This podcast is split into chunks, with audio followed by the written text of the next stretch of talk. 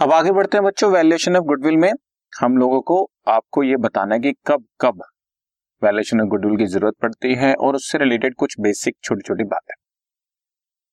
For adjustment regarding goodwill firm has to value the goodwill goodwill जब तक मेरे पास value नहीं होगी, मैं एंट्री कैसे पास करूँगा?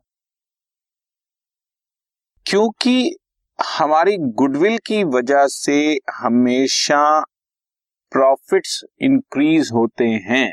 जिस फॉर्म की जितनी ज़्यादा गुडविल उतने ज़्यादा प्रॉफिट्स इस वजह से हमने गुडविल की वैल्यूएशन के मेथड्स को भी प्रॉफिट पर ही बेस्ड कर दिया है। The value of goodwill is always attached with the profitability of the concern ये जो बात मैंने बोली, वो लिख रहा हूँ goodwill enables a form to earn more profits therefore the value of goodwill is directly related to the profits of the अब कब कब गुडविल की वैल्यूएशन करनी है? प्रॉफिट पार्टनर आपस में प्रॉफिट शेयरिंग रेशियो चेंज करें, किसी पार्टनर की एडमिशन हो, या रिटायरमेंट हो, या किसी पार्टनर की डेथ हो, या दो फॉर्म्स एमलगमेट हो। एमलगमेट का मतलब दो फॉर्म्स मिलकर अब एक फॉर्म बन जाएँगे। या तुम अपनी फॉर्म को सेल कर रहे हो। सेलिंग करते हुए भी सारी एसेट्स की वैल्यू पता होनी चाहिए, और गुडविल भी इंटेंजिबल एसेट है, इसलिए उसकी भी वैल्यू पता लेकिन ये सब वैल्यूएशन करने से पहले हमें तीन कंसेप्ट अपने माइंड में बिठा लेने चाहिए। बच्चों, एक एक्चुअल प्रॉफिट क्या होता है नॉर्मल प्रॉफिट क्या होता है और सुपर प्रॉफिट क्या होता है। वैसे तो कॉमन सेंस की बात है एक्चुअल प्रॉफिट का मतलब जो हम एक्चुअली में अर्न कर रहे हैं हर साल। बट नॉर्मल प्रॉफिट वो प्रॉफिट होता है जो हमारी बिज़नेस में कैपिटल इन्वेस्टेड के पॉइंट ऑफ़ व्यू से हमें मिनिमम ज़रूर अर्न करना चाहिए। मैं इन शॉर्ट बताऊँ तुम्हें तो लेटस अज्यूम हम जिस इंडस्ट्री में हैं, वहाँ पर 12 परसेंट का प्रॉफिट तो मिनिमम प्रॉफिट ज़रूर कमाना है, ताकि हम उस इंडस्ट्री में सस्टेन कर सकें, वहाँ पर रह सकें। 12 परसेंट तो ज़रूर कमाना है।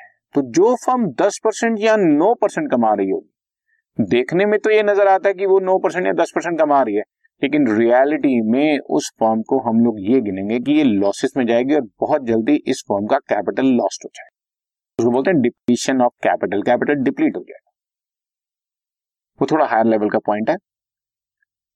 बट हमारे को ये कहा गया कि अगर 12 परसेंट हमारा नॉर्मल रेट ऑफ़ प्रॉफिट है तो 12 परसेंट तो मिनिमम कमाना ही है। इससे कम कमाते हो तो तुम्हारी गुडविल नहीं है। बट अगर तुम 13 परसेंट, चौदह परसेंट, पंद्रह परसेंट कमा रहे हो तो वो जो एक्स्ट्रा एक या दो या तीन परसेंट कमा रहे हो that is your super form जो एवरेज फॉर्म्स है, वो तो कहीं 12 परसेंट पर ही टिकी होंगी। जो थोड़ी बिलो एवरेज फर्म्स हैं, वो ऑटोमेटिकली 11 10 9 कमा रही होंगी।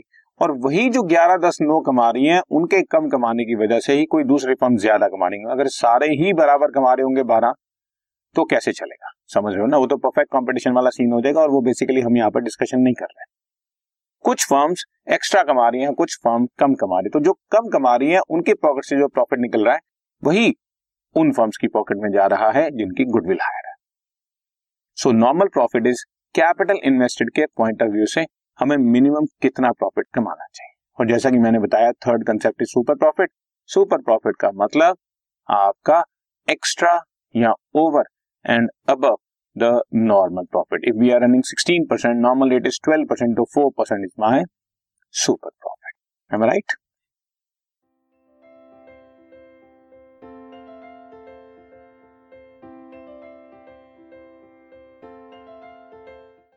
this podcast is brought you by Hubhopper Shiksha Abhiyan अगर आपको ये पॉडकास्ट पसंद आया तो प्लीज़ लाइक शेयर और सब्सक्राइब करें और वीडियो क्लासेस के लिए शिक्षा अभियान के यूट्यूब चैनल पर जाएँ।